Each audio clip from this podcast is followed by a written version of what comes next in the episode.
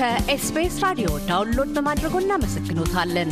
ሙሉ ፕሮግራሙን እንዴት ማድመጥ እንደሚችሉ ለመረዳት ኤስቢኤስ dot com dot au slash Amharic ይጎብኙ። አውስትሬልያ ዎልተር ክሮክን እንደ አውሮፓውያን አቆጣጠር በ1965 በኢትዮጵያ የአውስትሬልያ የመጀመሪያ አምባሳደሯ አድርጋ በሰየመች 48ኛ ዓመት ላይ ኢትዮጵያ በፊናዋ አምባሳደር አረጋ ኃይሉ ተፈራን የመጀመሪያ አምባሳደሯ አድርጋ በመሾም በ2013 ዲፕሎማሲያዊ ግንኙነቷን ለማጠንከር ኤምባሲዋን በአገረ አውስትሬልያ መዲና ካምብራ ለመክፈት በቃች። ቀደም ሲል የአዲስ አበባ ካምብራ ዲፕሎማሲያዊ ግንኙነቶች ይካሄዱ የነበረው መቀመጫቸውን ቤጂንግ ቻይናና ቶኪዮ ጃፓን ባደረጉ አምባሳደሮቿ አማካይነት ነበር። ይሁንና የኢትዮጵያ ውጭ ጉዳይ ሚኒስቴር የኤምባሲ አገልግሎት ክለሳን ተከትሎ በርካታ ኤምባሲዎች በሮቻቸውን ዘጉ። የካምብራ ኢትዮጵያ ኤምባሲ እጣፈንታም ከነሱ የተለየ አልነበረም። ግና እምብዛም ሳይቆይ የኢትዮጵያና አውስትራሊያ ግንኙነት ጠቀሜታው ተለክቶ ሚዛን ስለደፋ በ2022 መጨረሻ ግድም ኤምባሲው ዳግም እንዲከፈት ከውሳኔ ላይ ተደረሰ። አምባሳደር አረጋ ኃይሉ፣ አምባሳደር ትርፉ ኪዳኔ፣ አምባሳደር ሙክታር ከድርና አምባሳደር ጸጋአብ ክበበውን ያስተናገደችው ካምብራ ሐሙስ July 27 ሀደራ አበራ አድማሱን በኢፌድሪ ልዩ መልእክተኝነትና ባለሙሉ ስልጣን አምባሳደርነት በጠቅላይ እንደራሴዋ ዴቪድ ሃርሊ አማካይነት እውቅና ሰጥታ ተቀብላለች። እኛም ይህንኑ የኢትዮጵያ ኤምባሲ ዳግም በካምብራ አውስትሬልያ መከፈት አስባብ አርገን የሹመት ደብዳቤያቸውን ለጠቅላይ እንደራሴው ባቀረቡ ማግስት አዲሱን በአውስትሬልያ፣ ኒውዚላንድ፣ ፊጂ፣ ፓፑዋ ኒጊኒና ሰለሞን ደሴቶች ልዩ መልእክተኛና ባለሙሉ ስልጣን አምባሳደር ሀደራ አበራ አድማሱን ወደ አገራ አውስትሬልያ የኢትዮጵያን ሕዝብና መንግስት ወክለው ከመዝለቃቸው በፊት በዲፕሎማሲው መስክ ስላበረከቱት አገልግሎት ጠየቅን። አምባሳደር ሀደራም እንዲህ ሲሉ ምላሽ ሰጡ። አመሰግናለሁ አቶ ካሳሁን። በቅድሚያ የሹመት ደብዳቤ ባቀረብኩ ማግስት እንግዳ ስለጋበዝከኝ እጅግ አድርጌ ላመሰግን እወዳለሁ። ስራ ልምድና ተሞክሮ ምን ይመስላል ብለህ ላቀረብከው ጥያቄ ወደ አውስትራሊያ ከመምጣት በፊት የነበረኝ የስራ ቆይታ በተመለከተ አሁን ቀጥታ ወደ አውስትራሊያ ከመምጣት በፊት በምዕራብ አፍሪካ ጋና የኢትዮጵያ ልዩ መልእክተኛ እና ባለሙሉ ስልጣን አምባሳደር በመሆን ለሁለት ዓመት ያህል ሰርቻለሁ።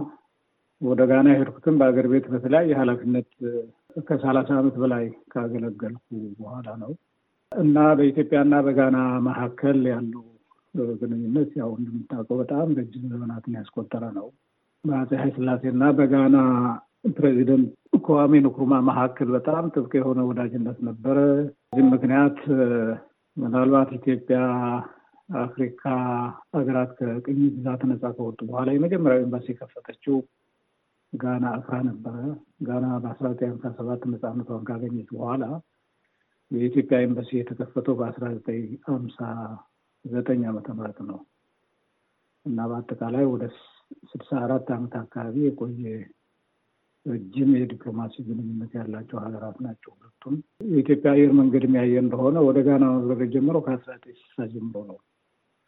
በኤምባሲም በኢትዮጵያ አየር መንገድ በረራን ታሪክ ብናየው በጣም ረጅም የሚባል ግንኙነት የነበራቸው ሀገራት ናቸው እና ሁለቱ ሀገራት እንደምታውቀው ለአፍሪካ ነጻነትም በጋራ የታገሉ ናቸው።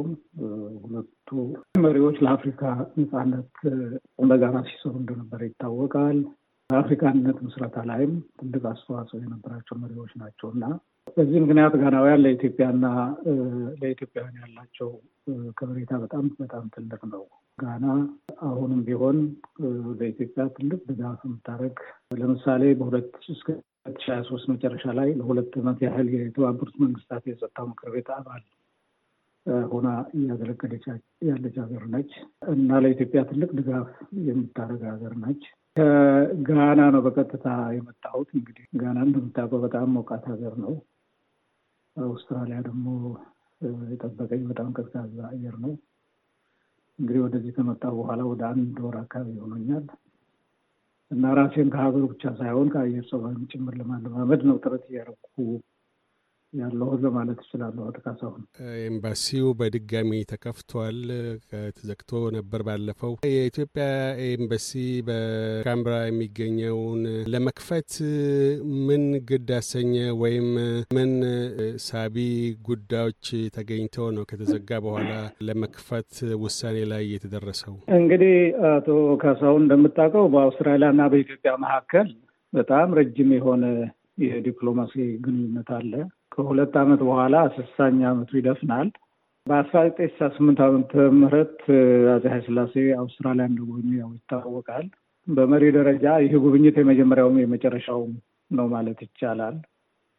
ከአውስትራሊያ በኩል በጣም በርካታ ባለስልጣናት ኢትዮጵያን ጎብኝተዋል። ለምሳሌ በውጭ ጉዳይ ደረጃ እንኳን ብናይ ለሶስት ጊዜ ያህል ጎብኝተዋል። ዘጠና ሶስት ሁለት ሺ ዘጠኝ ሁለት ሺ አስራ ሁለት እንዲሁም የቀድሞ ሀገረ ገዥም ኢትዮጵያን ጎብኝተዋል በሁለት ሺ አስራ ሁለት የአሁኑ የሀገሪቱ ገቨርነር ጀነራልም በሶማሊያ የአውቶሳን አስከባሪ ሰራዊት አዛዥ በነበሩበት ጊዜ ወደ አዲስ አበባ ሲመላ ከዚያም በኋላ በሁለት ሺ ዓመተ ምህረት ወደ ኢትዮጵያ ተመልሰው ሂደው እንደነበረ ትላንትና ከእሳቸው ጋር በነበረኝ ቆይታ ለመረዳት ችያለሁ። በሁለቱም በኩል የፓርላማ አባላት ጉብኝትም ተካሂደዋል። በእርግጥ በሁለቱ ሀገራት መካከል ቢሮ ከፍቶ መንቀሳቀስ የጀመሩት ካለፉት አስር ዓመታት ወዲህ ነው። እንደምታውቀው በኢትዮጵያ የአውስትራሊያ ኤምባሲ የተከፈተው በሁለት ሺ አስራ ሁለት ነው። በአውስትራሊያ የኢትዮጵያ ኤምባሲም እንዲሁ በቀጣይ የአስራ ሶስት ከፍቶ ስራ እንደጀመረ ይታወቃል። በእርግጥ አውስትራሊያ በአስራ ዘጠኝ ሰማንያ አራት ኤምባሲ ከፍታ ነበር አዲስ አበባ፣ ግን ብዙ አልቆየም። ከሶስት ዓመታት በኋላ ነው የተዘጋው እና almost ከሀያ አምስት ዓመታት በኋላ ነው እንደገና በሁለት ሺ አስራ ሁለት የተከፈተው። እንግዲህ እንደምታውቀው በውጭ ጉዳይ በተካሄደው ሪፎርም መሰረት በሁለት ሺ ሀያ አንድ ላይ በበርካታ ሀገራት የነበሩ ኤምባሲዎች እንዲዘጉ ከተወሰኑ መካከል የአውስትራሊያ ኤምባሲያችን አንዱ ነበረ። ነገር ግን ብዙም አልቆየም ተመልሶ እንዲከፈት የተወሰነው ወዲያውኑ ነበር እና ካለፈው ነሐሴ ወር ጀምሮ ወጪ ቆጣቢ በሆነ አደረጃጀት እጅግ አነስተኛ የሆነ የሰው ኃይል ይዞ ሲንቀሳቀስ ነው የቆየው። እንግዲህ ሀገራችን ከአውስትራሊያ ጋር ብዙ ዘርፍ ያለው የትብብር ስምምነት ተፈራርማለች። ለምሳሌ ብናይ በሁለት ሺ አስራ ሶስት ዓመተ ምህረት የባይላተራል ዘርፍ ስምምነት ተፈራርማለች። እንዲሁ ተመሳሳይ በአየር አገልግሎት ዘርፍም የትብብር ስምምነት ተፈርመዋል። ከዚህ ውጭ በአውስትራሊያና በኢትዮጵያ መካከል በትምህርት ዘርፉ ላይ ያለው ግንኙነት ለማጠናከር ከሀገራችን የተለያዩ ዩኒቨርሲቲዎች ጋር የተፈረሙ ስምምነቶች አሉ።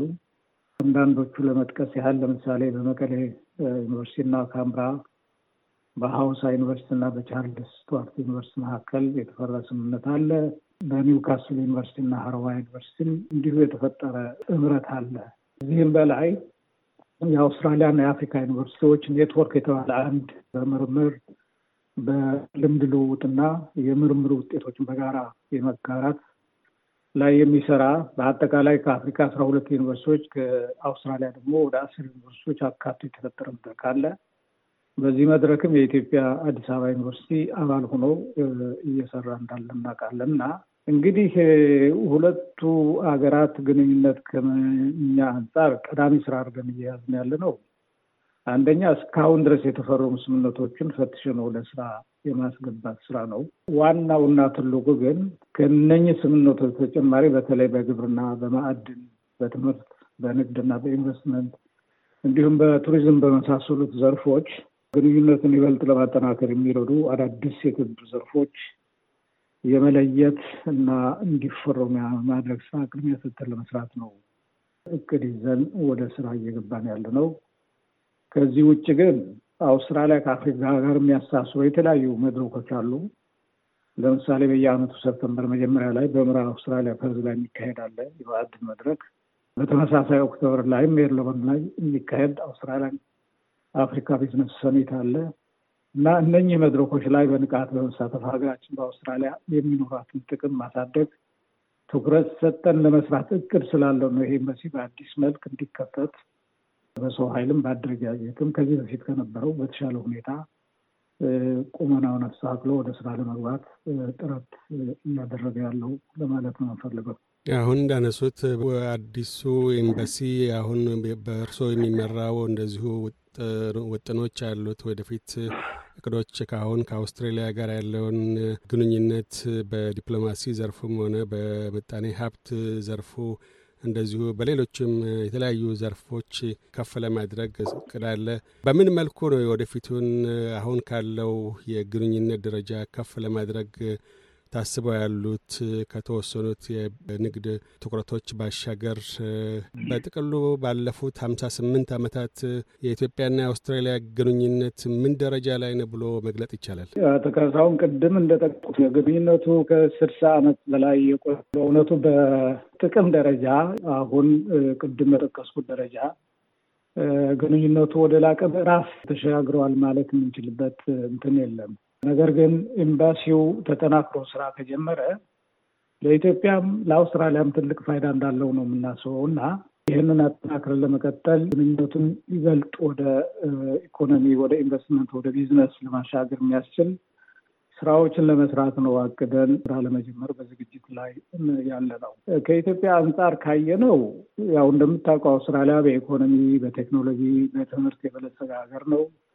በተለይ በማዕድና በትምህርት ዘርፍ በጣም የዳበረ አቅም ያለው ሀገር እንደሆኑ ይታወቃል። ስለዚህ ከዚህ ሀገራችን ተጠቃሚ ትሆናለች ብለን ነው የምናስበው።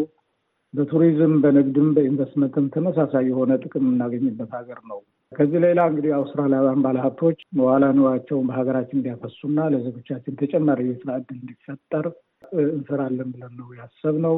ከዚህም በተጨማሪ ለሀገራችን ምርቶች በአውስትራሊያ ገበያ ለማፈላለግ የእኛ ሀገር exporter ሮች ከአስመጪ ኩባንያዎች ጋር ትስስር እንዲፈጥሩ ትልቅ ሚና ይጫወታል ብለን እናስባለን። ከዚህ ውጭ ግን አውስትራሊያ እንግዲህ ከአፍሪካ ጋር የምታደርገው ግንኙነት ለማሳደግ ትኩረት ሰጥታ እየሰራች የምትገኝበት ጊዜ ነው።